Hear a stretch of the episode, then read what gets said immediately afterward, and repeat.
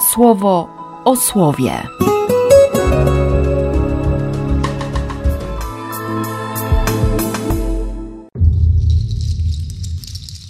Dwudziesty ósmy maja, piątek.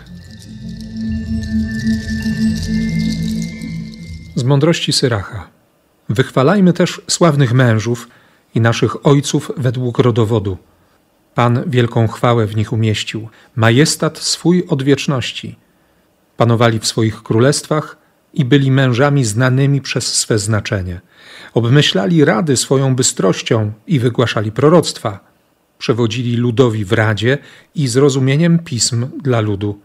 W ich nauce mądre słowa. Wynaleźli kunsztowną melikę i pisząc wyjaśniali słowa. Byli mężami zamożnymi, obdarzonymi siłą, żyli szczęśliwie w swoich domostwach. Oni wszyscy przez pokolenia byli wysławiani, stali się chlubą swoich czasów. Niektórzy z nich zostawili imię, także głosi się ich chwałę. Lecz są i tacy, o których pamięć wygasła. Zniknęli, jakby nie istnieli, byli, jakby nie byli, podobnie ich dzieci po nich. Owi mężowie to ludzie miłosierdzia. Ich sprawiedliwe czyny nie poszły w zapomnienie. Wraz z ich potomstwem przetrwały synowie ich dobrym dziedzictwem. Potomstwo ich trzymało się przymierzy, a dzięki nim także ich dzieci. Ich potomstwo istnieć będzie zawsze, a ich chwała nie spopieleje. Ich ciała pogrzebano w pokoju, a ich imię żyje przez pokolenia. Ich mądrość sławić będą ludy, a zgromadzenie głosić będzie ich chwałę. Z Ewangelii według świętego Marka. Tak wszedł do Jerozolimy i na teren świątyni.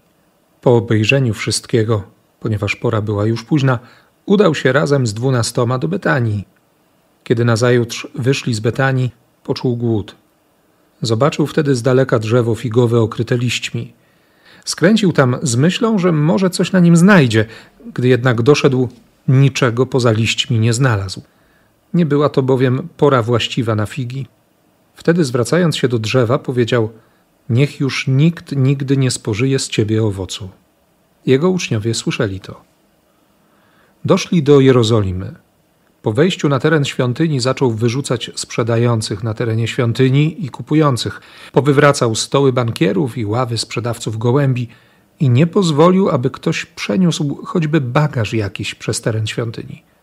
Pouczał i mówił im: Czyż nie jest napisane: Mój dom będzie nazwany domem modlitwy dla wszystkich narodów, wy natomiast uczyniliście z niego jaskinię grabieżców. Gdy dowiedzieli się o tym arcykapłani i uczeni w piśmie, zaczęli szukać sposobu, jak go zabić, bo bali się go, gdyż cały tłum był pod wielkim wrażeniem jego nauki. Gdy zapadł wieczór, wyszli poza miasto. Przechodząc rano obok owego drzewa figowego, zauważyli, że jest uschnięte aż do korzeni. Piotr, przypomniawszy sobie, zwrócił się do niego: Rabbi, spójrz, rabbi, spójrz, ten figowiec, na który rzuciłeś klątwę, usechł. Jezus na to im rzekł: Miejcie wiarę w Boga.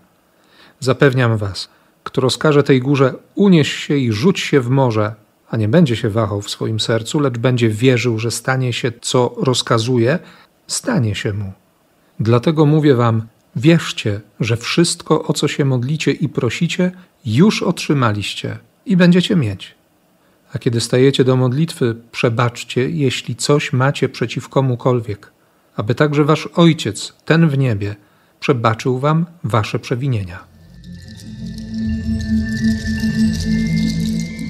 Mądrość Syracha dzisiaj wprowadza w te poszczególne historie bardzo ważnych osób, tych bożych mężów. Jest Henoch, jest Noe, jest Abraham, jest Izaak, jest Jakub. Pojawia się Mojżesz, jego brat Aaron, jest kilku gorliwców z czasów wędrówki po pustyni, jest Jozue i tak dalej, i tak dalej. Siedem rozdziałów księgi nasyconych portretami, historiami ważnych ludzi. I chyba nie chodzi o to, żeby zazdrościć tamtych życiorysów, albo zazdrościć tamtym ludziom ich życia, tylko zobaczyć, że, że te wszystkie historie są po prostu mobilizacją, że mogą sprowokować do, do jeszcze bardziej wytrwałego poznawania Boga. Tutaj o nic innego nie chodzi. Ludzie miłosierdzia i ludzie sprawiedliwi to ci, którzy poznali, trwali w relacji, szukali, nie zniechęcali się. Bo pierwszym, który daje miłosierdzie, jest Ojciec Niebieski. I pierwszym, który szuka człowieka, jest Bóg. Miłosierdzie i sprawiedliwość. I dokładnie to pokazuje dzisiaj Jezus. Jedenasty rozdział redakcji Marka rozpoczyna się od tego uroczystego wjazdu do Jeruzalem, dlatego, ponieważ to jakoś trochę trwało, ta uroczysta procesja i te hymny, to Jezus dostaje się na teren świątyni późnym popołudniem. Marek zapisze tylko, że po obejrzeniu wszystkiego, ponieważ pora była już późna, udał się razem z dwunastoma do Betanii. Idzie na nocleg do swoich przyjaciół, do Łazarza, do jego sióstr. I następnego ranka wraca do Jerozolimy. Wychodzi z Betanii i poczuł głód. Śniadania nie dostali? No, znając Martę, to, to chyba coś tu więcej jest ukryte. Drzewo figowe okryte liśćmi, ale na gałęziach oprócz liści niczego nie ma. Jasne, przełom marca i kwietnia jeszcze nie czas na owocowanie figowca, ale może chodzi tutaj o, o wiele głębszy obraz o grę pozorów, o kuszenie, o stwarzanie takiego obrazu siebie samego, który może innych pociągnąć, ale nie jest prawdziwy. Może chodzi tutaj właśnie o prawdę, o prawdę w relacji, o prawdę w modlitwie, o prawdę w świadectwie, o bycie prawdziwym wobec Boga i wobec siebie. Jezus tej prawdy chyba nie znajduje i w sumie mógł iść dalej, ale, ale wypowiedział przekleństwo wobec, tak przynajmniej mogło się wydawać, Bogu ducha winnego figowca. Dlaczego tak? Doszli do Jerozolimy i wtedy zaczyna wyrzucać, wyrzucać sprzedających i kupujących. Wywraca stoły, wywraca ławy i mówi: Mój dom będzie nazwany domem modlitwy dla wszystkich narodów. Wy natomiast uczyniliście z niego jaskinię grabieżców. Ciągle mam w głowie pytanie, po co wyciągam ręce? Czy wyciągam je ku górze, ku Bogu, wiedząc, że Ojciec Niebieski chce dla mnie dobra i, i chce je przyjąć? I daję mu wolną rękę w wypełnieniu moich rąk, w napełnieniu moich rąk błogosławieństwami. Czy, czy wyciągam ręce po to, żeby coś zabrać, żeby, żeby nachapać się, żeby wziąć jak najwięcej dla siebie, żeby pohandlować albo przehandlować.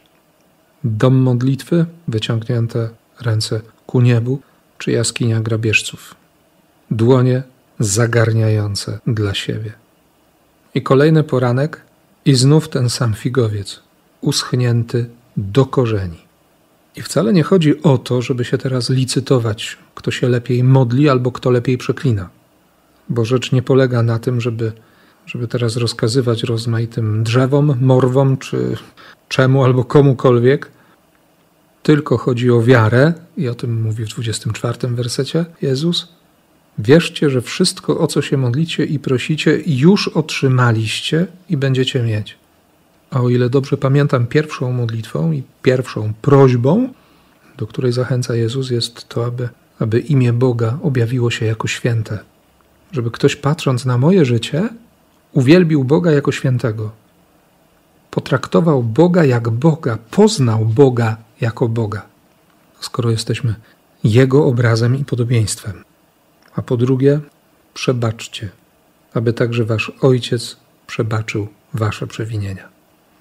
On na szczęście nie uzależnia tego, czy przebaczy, czy nie przebaczy, od tego, czy ja przebaczę, czy nie, bo On przebacza zawsze, w przeciwieństwie do mnie.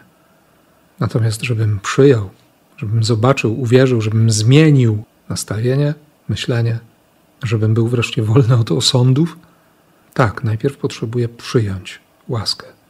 I dając się uwolnić, wyciągając ręce, by dać, a nie zabrać, by dać przebaczenie, by dać miłosierdzie, wtedy paradoksalnie przyjmuję jeszcze więcej.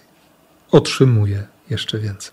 Już otrzymałem szeroko otwartych oczu, szeroko otwartych dłoni i bardzo szeroko otwartego serca Ci życzę. i błogosławię w imię Ojca i Syna i Ducha Świętego. Amen. Słowo o słowie.